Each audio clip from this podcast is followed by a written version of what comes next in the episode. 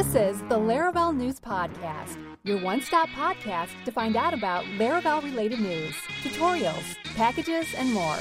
Here are your hosts, Jake Bennett and Michael Dyrynda.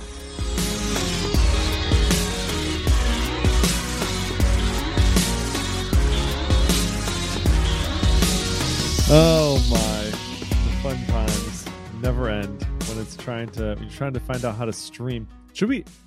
What are those other? What are the other people like who know what they're doing use? What do they use? Stream? No. What do they use? There's like StreamYard? StreamYard. Yeah, StreamYard? StreamYard's the one where, Okay. where where it means that rather than you connecting to me and sending me Yeah, your video stream and then me doing it, connect to StreamYard and then Yeah, yeah, yeah.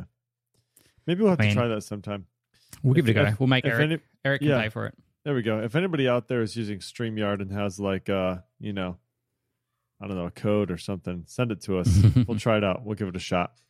Hey everybody, welcome to Laravel News. This is episode 174 and we are super glad to be hanging out with you. We have got some releases to talk about. No real I didn't I didn't categorize anything under news, although there is some news items, I'm sure.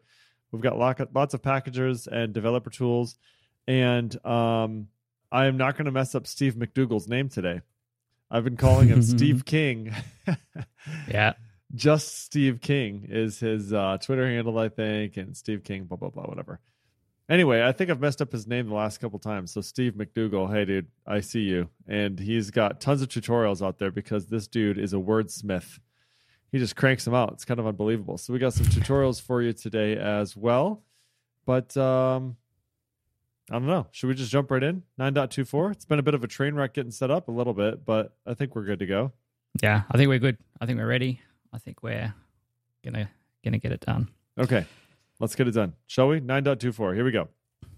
Okay, so the Laravel team released 9.24 with a couple new commands. Let's jump right into it. Here we go. New database artisan commands. So James Brooks and Joe Dixon contributed three new artisan commands for database databases. And I don't know if you've noticed, uh, I have, that the last couple releases have been with some new amazing artisan commands, right? Some uh, there, there's been a bit of a focus in that area. Mhm. Um, and so I think one of them was like the about command, which I sort of feel like was one of the first ones like on this front. The about Yeah. command sort of gives yeah, you James like a, James Brooks put that one together. yeah, like a, a a good overview of all the things that are happening with your app, like what PHP version running here and all these other things, right? What Laravel version you're running, things about your caches and what database connection is being used, and all the common things you're going to need to know. What queue am I running? them, And uh, you know how am I handling queue jobs and things like that. Do you know what So I think would be really nice with with that command is if you could take. I know that he. I'm pretty sure it can be spat out as JSON.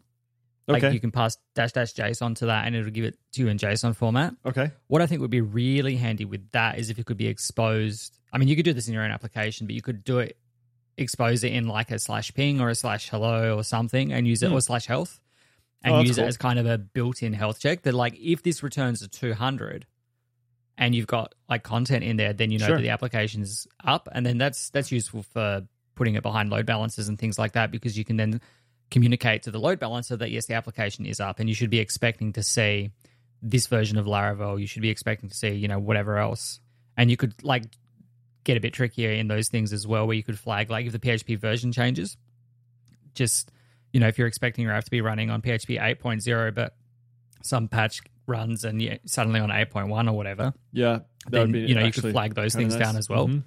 But You want to secure the endpoint, right? Because there's a lot of like security things they would like. If you have somebody who's trying to come and you're paying them to do like an intrusion test or something like that, Mm. right? They're they're trying to get in. One of the things that they'll tell you is like, oh, it looks like your headers are exposing the version of PHP you're using, or the you know, or using Nginx or using Apache, so it makes it a bit easier for the attacker to kind of know, oh, they're using that. I'll just use this thing over here. Yeah. So yeah, I don't know if it'd be something you'd want to expose like publicly all the time. Like if you had it something that you could authenticate, or, you know, just I don't know, Yeah, you could definitely a make token it local or something. Yeah, Mhm. Right. you could make it local only, or you could say, um, if you wanted to hit it, you could put it behind something. Anyway, no, that's a cool idea.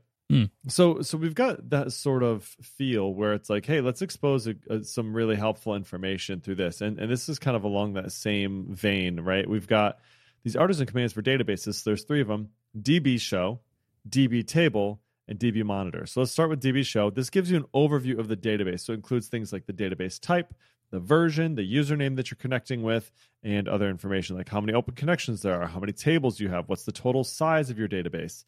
The DB table command lets you see details about a specific table, including the number of rows, the column details, indexes, et cetera, et cetera. So if you say PHP Artisan DB table and then you name the table like tags or something like that, it'll give you how many columns there are, how many size, you know, what size there are, what the column names are, the different indexes, uh, whatever, whatever.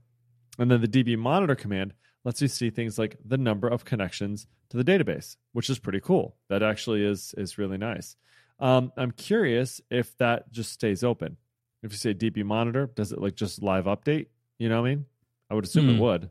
I mean, monitor gives the ideal of that, right? It's like you're going to monitor it because the DB, Yeah. can, sorry, the the DB um, show gives you that same thing, open connections. But I'm guessing it's just like a static, like snapshot. Like here's how many open connections there are right now at this moment. But DB Mhm. monitor gives me the feeling of like we're going to monitor for you how many connections there are and kind of update you as we get more connections. So, or maybe it does like polling. I'm not sure. In any Yeah, case, look. yeah, pretty interesting. Why don't you take a look and I'm going to keep talking through. And then by the time I'm at the end of this one, maybe you can tell us. Yeah. We also have a does not end with validation rule. Kich, uh, is the uh, name of the GitHub contributor, I think, who did this one. Yeah, Kichetof, K I C H E T O F, contributed and doesn't a doesn't end with validation rule. What this does is it'll check if a string that's being passed in doesn't end with a given substring. I was trying to think of when this would be used. I don't know. I'm not sure what it would be. Uh, unless you were wanting to exclude like a specific, I don't know, maybe there's like a phone number and you don't want to allow like dash 5555 at the end or dash 4242 for the end of a credit card number. I have no idea. I can't think of why you would do this. But basically, what this will do is you say doesn't end with, and then you pass a string, and it'll just return a, you know, it- it'll it'll fail a validation check if it does end with that value. If it ends with that value, then it will then it fails. So okay, there you go. I mean, I don't know. Again, use it however you want. Maybe there's some clarification in the pull request itself, but I haven't looked, so I don't know. All right, uh, two things left here: restoring a soft deleted model without events. So we all should probably know what soft deleted models are. This was a huge thing, uh, by the way, when I remember first coming to Laravel. There was like, I had done it five different ways, but I never had a great consistent way to do it. It was like, oh, we'll have like a status column, and that will tell us whether it's active or not active or whatever. Or we'll have a, you know, a different column that keeps track of this. And it was just like deleted at. Oh, genius. Um, we'll just use that. So deleted at, obviously, is a column that lives on the table, and when deleted at is not null, that means the tape the uh, item is soft deleted. So you can restore soft deleted items by just calling restore on a ID. But with this, uh, you can restore quietly, which means what it will do is it will restore that item, but it won't raise any events that would normally be raised when you're restoring an item. So restore quietly is the new method there. And lastly, uh, macroable items in the Laravel code base is nothing new, but the config has now been made macroable. So users can extend the config in their apps. So if you have, they give an example here like config macro, say hello, they return a function, a little closure, and it says hello, right? So the config is now macroable, so you can go ahead and customize that to your heart's content. Uh, of course, the rest of the release notes with uh, different changes, fixes, all those things will be available in the show notes. That's 9.24.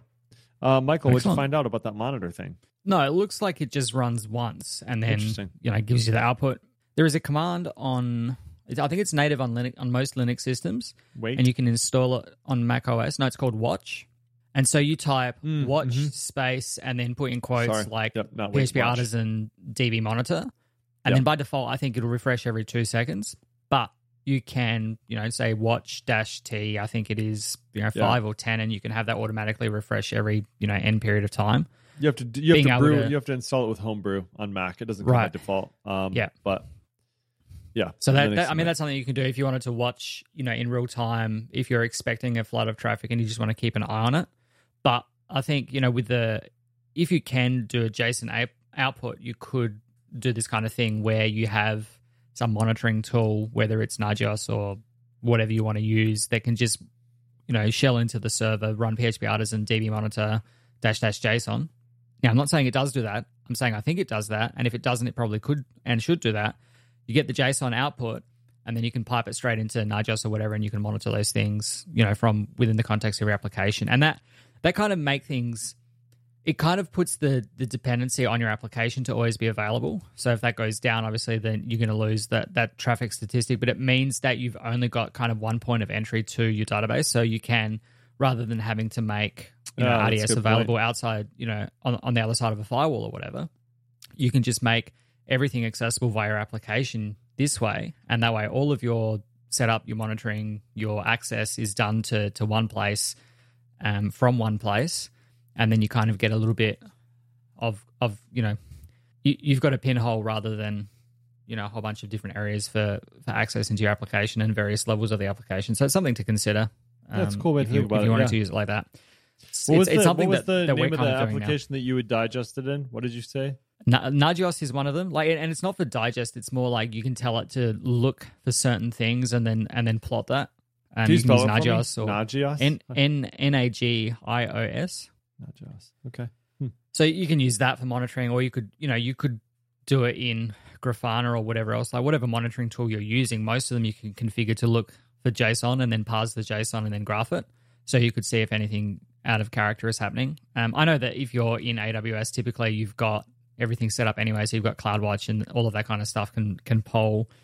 Um, at work, we're using Datadog, for example, that does like all that APM stuff as well as monitoring, and so it, it monitors all of our application servers as well as you know logging and things like that. So there's a lot of different tools out there, but having having these kinds of commands that spit JSON out or are, are easy parsable, easily parsable, that's that's helpful as well. So yeah, check it out. And if if James is listening, then maybe if it doesn't do that, he can make it do it by the time this comes out, and then I will not sound so crazy. There is one other tool that is actually free from Nginx called Amplify.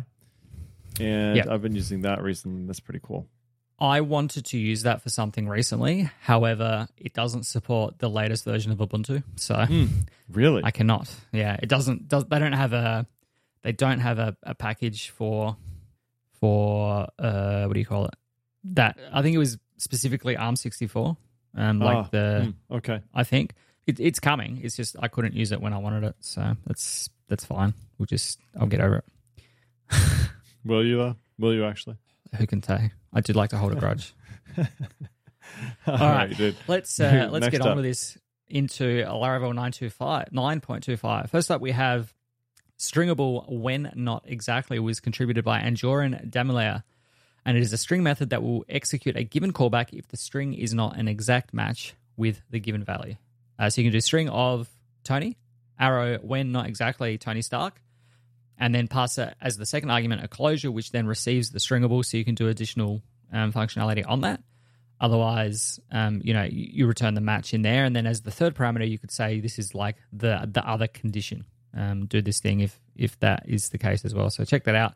It'll it'll make immediate sense if you see the code, as opposed to me trying to explain it to you. Next up, Steve Bauman contributed a touch method to the model query builder, which allows you to touch a model's timestamp with or without query constraints, which beha- behaves exactly the same as model touch. So this is on uh, the underlying query builder. Touch has been available on Eloquent for some time already. So uh, those are the two main highlights from 9.25. So quite a release on that front. Indeed. You know what we forgot to do at the top of the show? Mention You know our for- good friends. You know what I forgot to do? Why don't you mention our friends? Will our good please? friends, our great friends, Wonderful honeybadger.io. They are error, uptime, and cron monitoring all in one place for your Laravel applications, but not just Laravel.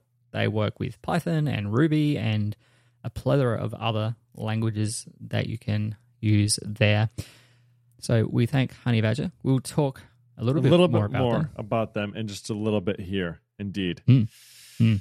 okay we are going to talk we are going to this one is actually a tutorial so i'm going to move this one you know i'm going to Mm. move this one down i'm going to move it all Skip the way it. down to the tutorials and i'm going to talk about profiling your laravel application with xhprof so this is similar to kind of what we were just talking about right we are talking about profiling your application and there's a bunch of different ways to do that nagios amplify grafana you can do you know, I think we have Solar Winds maybe uh, that does a bunch of stuff for us. A bunch of stuff. There's a whole bunch of things out there, right? Uh, so this is another one. So the Laravel XProf package makes it easy to use XProf to profile your Laravel application. So XProf is a hierarchical profiler for PHP. I believe it's possibly, probably open source. I've literally never heard of it. You can install it with like PECL. I'm not sure. Have you ever heard Yeah. of this thing? XHProf, yes, I have used it in a few specific scenarios. It's um, I think I've used it in place of Xdebug, Okay. but I've used it. Um, I I think at one point I was using Xdebug not for um step debugging, but I was using it to generate coverage, and that kind of it.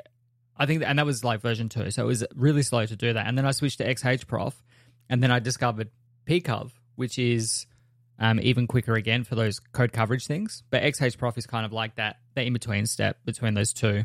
In terms, like pcov is specifically for generating code coverage from your unit tests. Okay. Um, XHProf does a little bit extra, and it's kind of like a self-hosted version of something like Blackfire. Okay, gotcha. So it, let me, I'll just read out basically its own how it would present itself, how it would describe itself. So XHProf is a function level level hierarchical profiler for PHP and has a simple HTML based navigational interface. So think back to like when you used to use PHP MyAdmin. Remember that? It was Mhm. like a way to like interface with uh your MySQL database, right? And so it came with that nice little HTML based navigational interface. Uh, think of like that, right? So the raw data collection component is implemented in C as a PHP extension. And the reporting UI layer is all in PHP. It's capable of reporting function level, inclusive and exclusive wall times, memory usage, CPU times, number of calls for each function, and it additionally supports the ability to compare two different runs, like a hierarchical diff report or aggregate results from multiple runs. So you can say take one run and then the next one and compare the two of them. What was what was different there? Or aggregate all these runs over this period of time and see what we get. So along with the Laravel side of the package that gets to trace your requests when the XHProf is enabled uh, in your env file, you can also visualize the profiling with XHGUI, which uses a database backend and pretty graphs because who doesn't like pretty graphs? uh, to make this sort of stuff easy to use and interpret. So you're not just looking at a wall of text and you know debugging stuff. The Laravel XH Prof GitHub repo has all the instructions you need to get set up and get you going. So thank you, everyone's favorite human, Mr. Paul Redmond, for pointing that one out. That's our first package. Very, very nice. Uh, the next up here we have Mailator, which is a package for uh, sending scheduled email in Laravel. It provides a lightweight package around configuring email schedules and templates based on application events. It's got a nice fluent interface. So you could say uh, scheduler colon colon init, arrow mailable, arrow recipients, arrow constraint, arrow days, arrow before, arrow save, etc., etc. And the above example, or the example that I skipped over, takes a mailable instance, the recipients, a set of sending constraints that must all evaluate to true, and the ability to schedule the email to send three days before the given uh, date. So think of it if you want if you're wanting to send invoice reminders, you'd like in it It's a good idea. invoice reminder. You pass the the mailable new invoice reminder mailable, the recipients that you're sending it to, the constraint that that needs to be passed, and you want to send that three days before the invoice due date to say, hey, this is due, please pay. Um, apart from that, the constraint method, using the constraint method, you can implement a constrainable interface, constraintable interface, which allows you to create your own constraints for, um, you know, whether or not and and notification should be sent.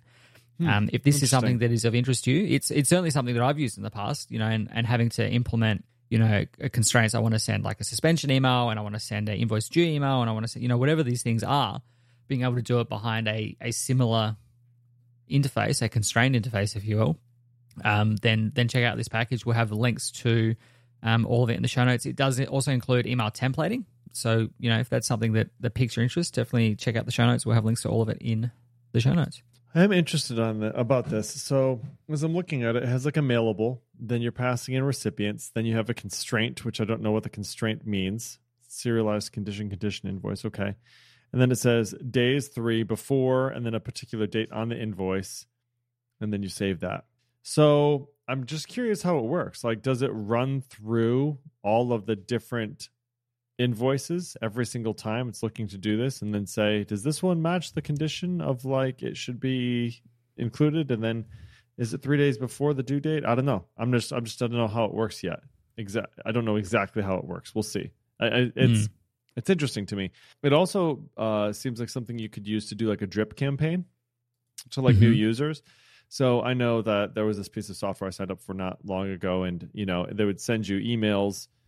Uh, there was like a scheduled set of emails every day that you could that you could that you would get right. Hey, Mhm. here's how to use the product. Here's something you might want to know, sort of deal. And you could say days one after uh, user account created date or something like that, right? So yeah, it's just it's interesting. I could see that being useful. Yeah. And again, from everyone's favorite human, Mr. Paul Redmond. Awesome. Hey, you know how we talked about Honey Badger a little bit ago? I'm feeling Yeah. like we should probably talk about him again, so I'm going to. do so let's face it.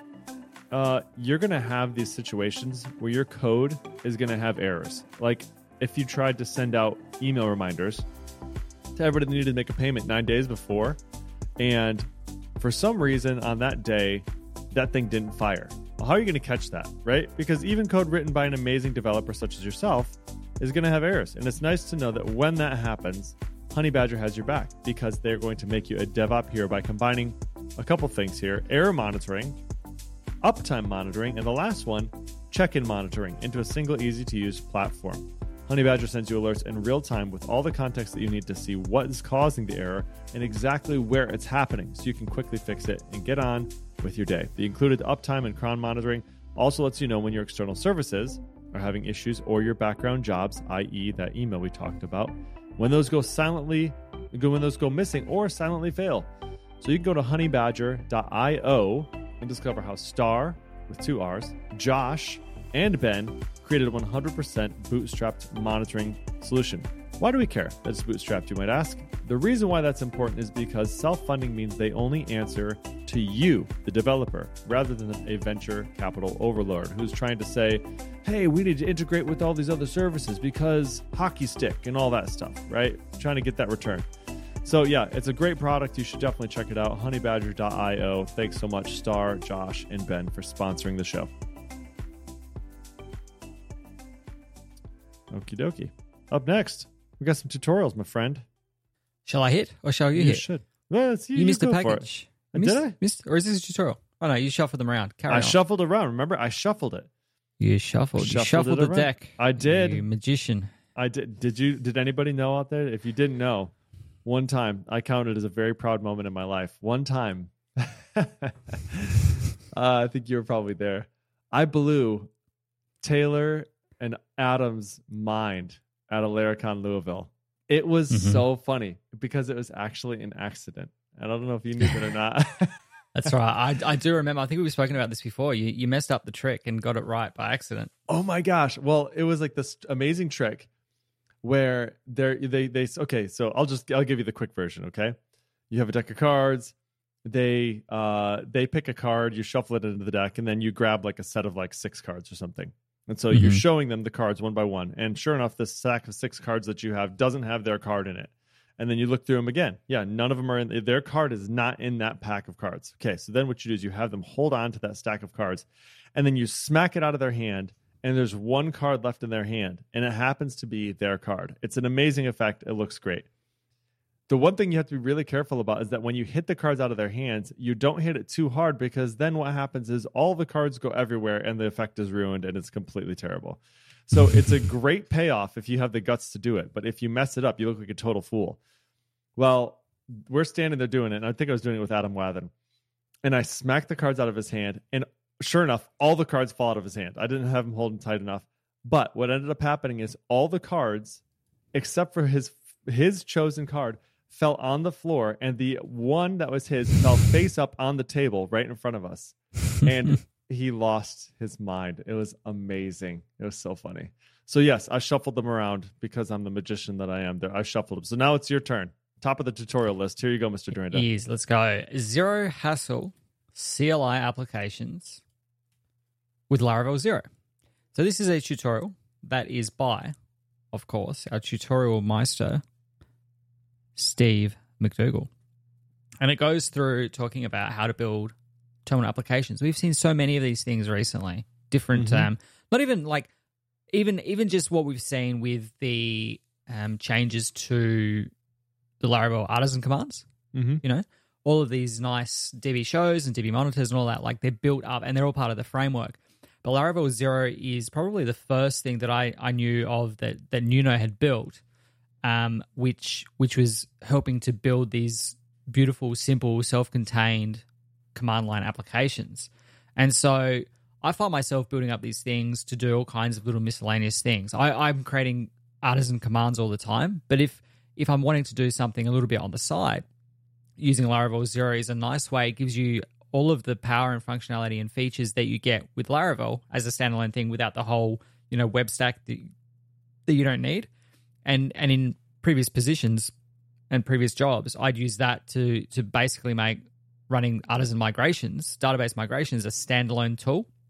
So this tutorial is going to go through again, like we spoke about last episode, from start to finish, creating a new project using Laravel Zero, um, creating contracts to you know for what you need to work with, like interfaces, um, implementations of those things. All of this is to build a nice little application um, that allows you to um, basically create a um, to see projects and tasks inside of a Todoist account. Uh, Todoist is a to-do list task uh, task to-do list. That's that's what it is. A, a service for that. So um, Steve goes through all of this stuff so that without having to open up the application or go into the browser, or whatever, if you've got if you're already in the terminal, you can run this um, and and basically see what you've got to do in, in that list. Um, so check it out. It's a as all of Steve's excellent writing is comprehensive, fully featured, and it, and and you're bound to learn something from it. So check that out. And thanks to to Steve. Yeah, I actually am starting a new one right now as we speak. Basically, we have the occasion little the occasional failed job, right? Mm-hmm. And we have a bunch of different applications. And so it's hard to know sometimes if you have failed jobs sitting out there. And so we actually have this thing that will go out there and ping each one of them and say, "Hey, do you have any failed jobs? And if you do, count them up and tell me how many you have." And it, we it runs every 30 minutes and throws it in our Slack channel and says, "Hey, uh, we have these failed jobs that need to be inspected, rerun, whatever." Well, sometimes it's uh, just it's not bad. Like Forge makes it really nice to be able to go in and run a command directly from from your from Forge, so you don't have to log into four, five, six different servers to actually go in and then navigate to the you know to the location and then rerun the failed jobs. You can just do it straight from Forge, which is great. But they also have a API which you can issue commands straight from, which would be really nice. And so I could actually get it to count my failed jobs for me or to be able to rerun those failed jobs for me. And it would be nice if I had a little command line tool that would auto suggest the different applications that I know I'm going to need to run these failed jobs retries from or be able to inspect them from. So I'm going to create one to do that and use the Forge CLI or sorry, the Forge API to run Mhm. CLI commands on those different servers. So Very nice.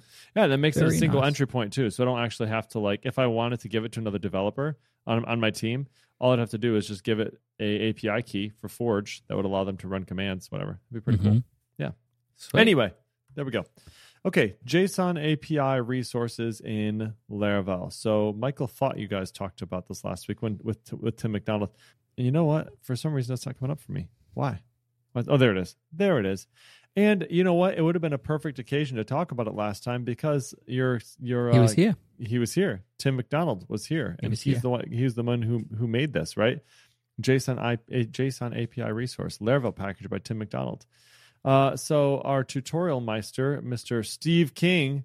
Oh, just kidding, Steve. Steve McDougall uh, wrote up another tutorial on this. So building APIs in Laravel is a passion of Steve's. He's spent a lot of time doing this and trying to find the perfect way to return consistent JSON API friendly resources so that you can find and use a standard. Steve is one of those guys, by the way. He is very much a like, this is the way I do it. This is how I like to do it. I'm always going to do it this way. Even if it's just a small app, I'm always going to be consistent in the way that I do this, which you will hear more about in his post, How I Develop Applications with Laravel, in, in a short period of time here just ahead of us.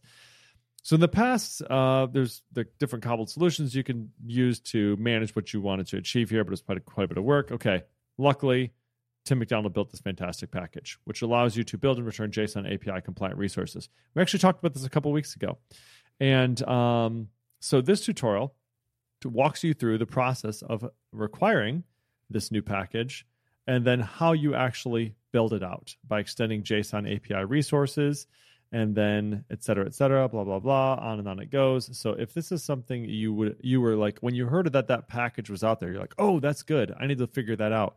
It's now been figured out for you. He'll walk you mm-hmm. through, Steve will walk you through each step. Uh, this is good because we kind of got the yin, and, the yin and the yang here, right? I feel like Paul Redmond for the longest time has been everyone's favorite human, Mr. Package and he will like tell us about all the new packages that are out there. And like, I don't know where he finds some of these things. They're really good. So mm-hmm. he gives us the brief intro, and then Steve is sort of like the one-two. He's like the second punch, right? Like he he gets in there and says, "Okay, yeah, that's the package, but here's how you would actually implement it in a real-world scenario inside your Laravel application." So there's that for you, folks. Enjoy. Right? Yeah, I am. Um, I definitely. I remember when when Steve uh, not Steve, when when Tim first started building this JSON API package because he was live streaming the process, and I catched uh, catched I caught a couple of the streams and and thought what he was doing is really interesting. And now, in my current role, we're working with like my backend team is is working predominantly or exclusively with a, a JSON API package, and it's it's a little bit complex and and and it gives you a lot of functionality, but every time I'm trying to like dive through an authorization issue or I want to see where we've got validation running. It's kind of buried and like it it it kind of skirts and part of it is the way that we've implemented and part of it is the package kind of forcing you into a certain structure that kind of skirts away from the Laravel conventions. And so this package much more closely follows that convention. Um, it uses uh, our, um, uses the Eloquent API resources. It uses the existing relationships. It it handles all that kind of stuff for you, and it keeps it really front of mind. And you might consider that there's a bit of repetition in that. You know, you've got to build up the, the database structures and then you've got to go and create the resources and all that kind of stuff. But um, I think it makes it a little bit nicer because it does follow all those conventions. And whilst you do have to create the structure of the return JSON and things like that itself, it, it still tidies up quite a bit. Um, unfortunately, it requires PHP 8 because it leans on some of the, you know, the named arguments and things like that. So we can't use it just yet.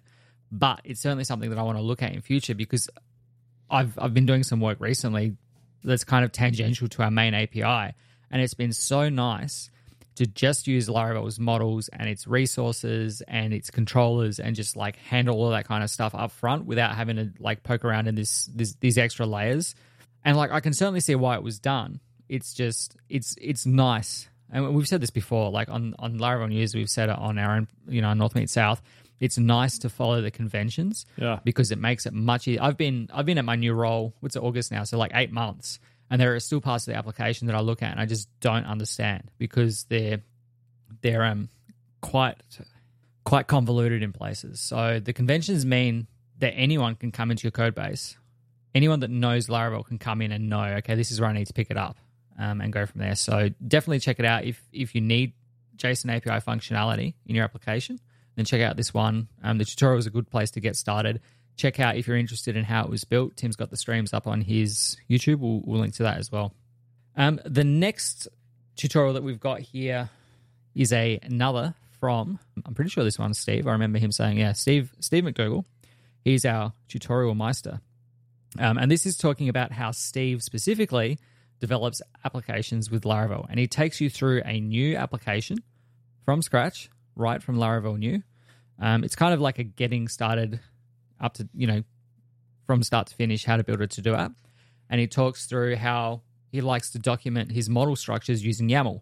He doesn't specifically talk about using JMac's Blueprint, but that, that kind of uses, if you've ever used JMac's Blueprint package, mm-hmm. it allows you to define your models and all of that kind of stuff in YAML, and then it will scaffold out the models, the migrations, the base controllers. I think it even does some basic tests as well for those endpoints and things like that. So YAML is quite a nice language, and it's it's a nice step to go from you know what what Steve is outlining here to using something like Blueprint. Um, but he talks about you know always using declare strict types on each file, always using um, final by default. So he overwrites his application stubs. This is something that, that you can do. I see every now and then people will submit pull requests to Laravel to like change some something in a stub or in yeah. um, the .env file or a configuration file and things like that. Where a lot of these things we need to remember that you can make changes to them in your own application. You can do artisan vendor publish. I think it's stubs or something, or stub colon publish. Artisan Yeah, I think he publish. has it in there. Even I think he has it in that uh, in the Yeah. tutorial here. And so you can publish those stub files and you can customize them however you'd like. Um, I, I typically will go through all of the migrations and remove all of the down methods. In all of the stubs, I tend to go through and remove all the doc blocks and things like that, especially in more recent versions of PHP where you can use real types and real return Yeah, types exactly. rather than Mhm. rather than having to use doc blocks for that. There are still some places where I'll use doc blocks. Um, I'm still trying to wrap my head around generics because that's that's really nice, especially the work that the Laravel team That and. Nuno in particular put in in terms of like you can document exactly the contents of your collections so that so that your IDE will know that it is a collection of user models. It's not just a collection of arbitrary things. And Right. so when you do like you know your collection arrow each open brackets uh, open parentheses function you know and then it knows that that dollar user is a user model. And so you get all the auto completion for that as well. So all of that kind of stuff that that you know you get out of the box now. But then he goes through you know building up the your models migrations factories um, how he structures those things some people may not think too much about it. You just put you know all of your columns in there. Some people are a little bit more particular about it. So they'll put the i um you know your auto incrementing id then any strings then any you know castable properties and things like that. Um, everyone has their own way of doing this. I typically typically put all of my ids at the top then everything else in the middle and then all of my dates last. Uh, Yeah, or, that's you know true. Booleans and then dates. Mhm. like that's that's just how i kind of structure it because ids ids are usually the things that i want to see first and then you know values later because there's usually Yep. only two or three IDs, so it's easy to kind of bunch them all up to the top. And if I come back and and change a migration to add another one, I'm going to put it, you know, I'll keep the them all together Yep. because that's typically you know how I want to read that information if I'm eyeballing it in the database um, and things like that. So e- each to their own. You know, Steve has a different way of going about it. I think consistency is the key within within your own applications, within your code base, whatever. And then the other thing, just circling back to the stubs, is if you find yourself doing this on every application and you find yourself making a lot of applications, it may be easier to create your own sort of base project, your skeleton project. I know Spatie's got one. I've got one that I kind of put all my customizations in there so that anytime I start, like I don't have to go and publish those stubs and then go and update all of the stubs and all of that kind of stuff. It's just ready to go. So instead of using Laravel new, you use Composer Create Project and go from there. But he also talks about you know directory structure in terms of domains and infrastructure and things like that. Um, how he's using enums, how he's um, putting together his APIs. We talked about route registrars um, last episode, or, or or maybe two episodes ago now, where you can use like real classes to to define your application routes rather than putting them just as like strings and things like that in a in a giant routes file, and that kind of gives you a better overview of everything that's in there, and it allows you to kind of contain each of your applications, you know, resources so that all of the, the things are together, and it gives you like the click through ability in your IDE that you can like go and find all of these this group of routes and all of this group of routes and things like that. So we've spoken about that before on the show.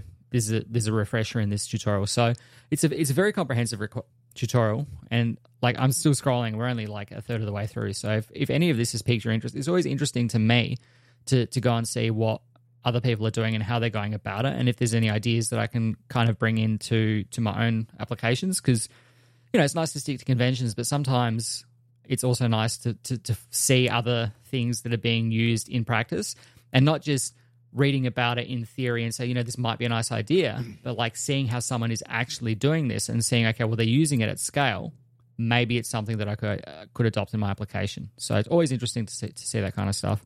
So thanks to um, steve Absolutely.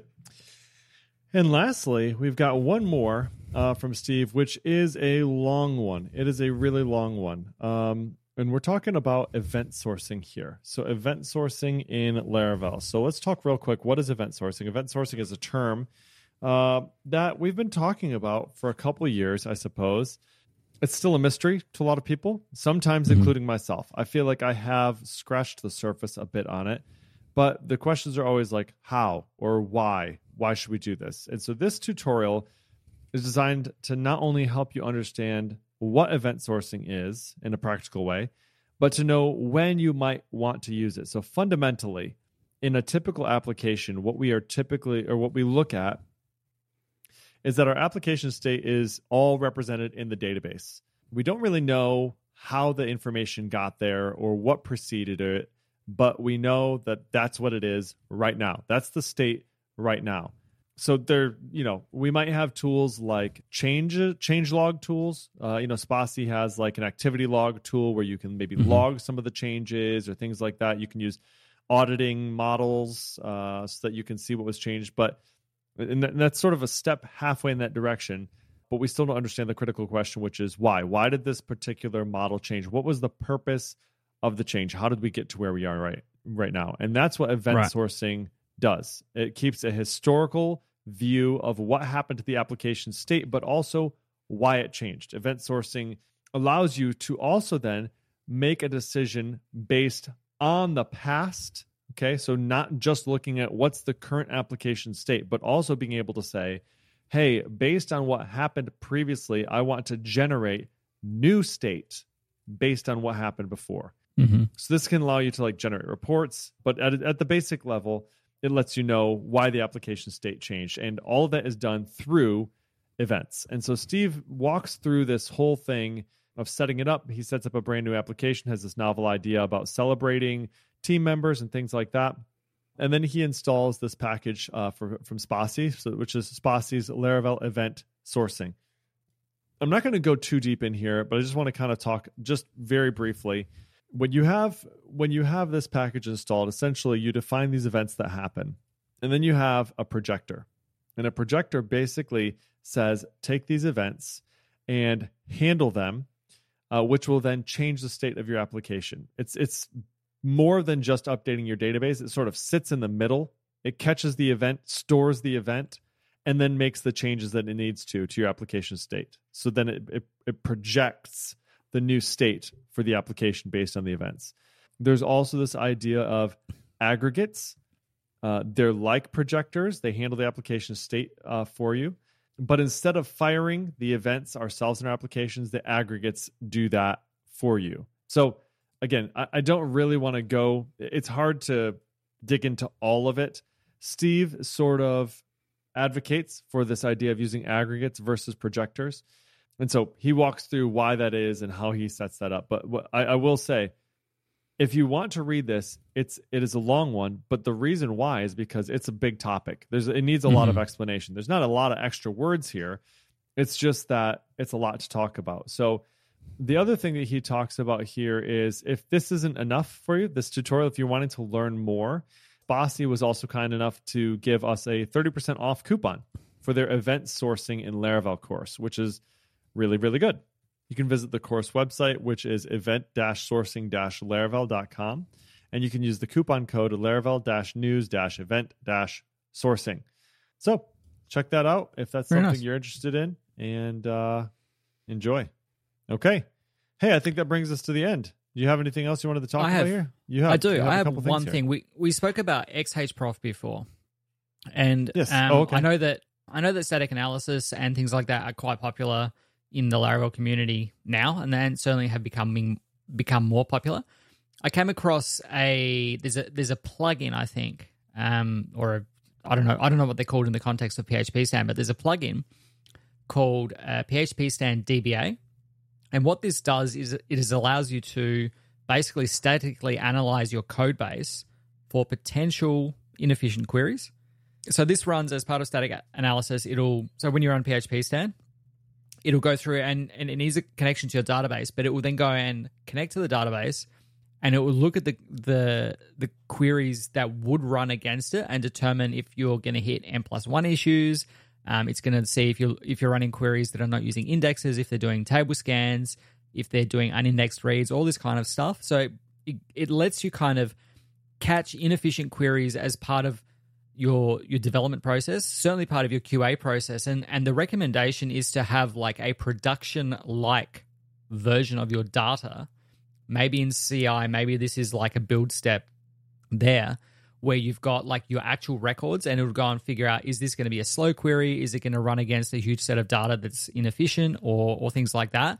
And it allow you to fail your builds as part of static analysis in such a way that you know you can detect issues before they kind of hit you, you know, three weeks later or six months later as your application grows and you start to run into these things. So something that I'm uh, I'm interested in just because we've got a, a few of these database issues and it's easier to kind of try and pick them up ahead of time than it is to wait until you hit them in production. So I'll include a link to this one in the show notes. This uh, is from Markus Staab. So uh, check that out. It's a, it's a short article uh, in terms of the content itself, but it's uh, it's certainly a useful thing, especially if you already got PHPStan running in your applications now. It's just another thing that you can um, throw out at your app and uh, and see what kind of useful information it gives you.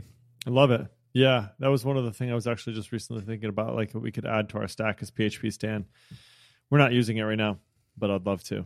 I would really, really mm-hmm. like to. So, okay, folks, that is it for us. Uh, check out show notes at podcast.laravel-news.com slash 174. If you like the show, rate it up in your podcatcher of choice. Five stars would be awesome. Hit us up on Twitter at Michael Dyrynda, at Jacob Bennett, or at Laravel News if you have any questions or comments. And thanks again, Honeybadger, for sponsoring the show. We'll see you folks in two weeks. Peace. Bye.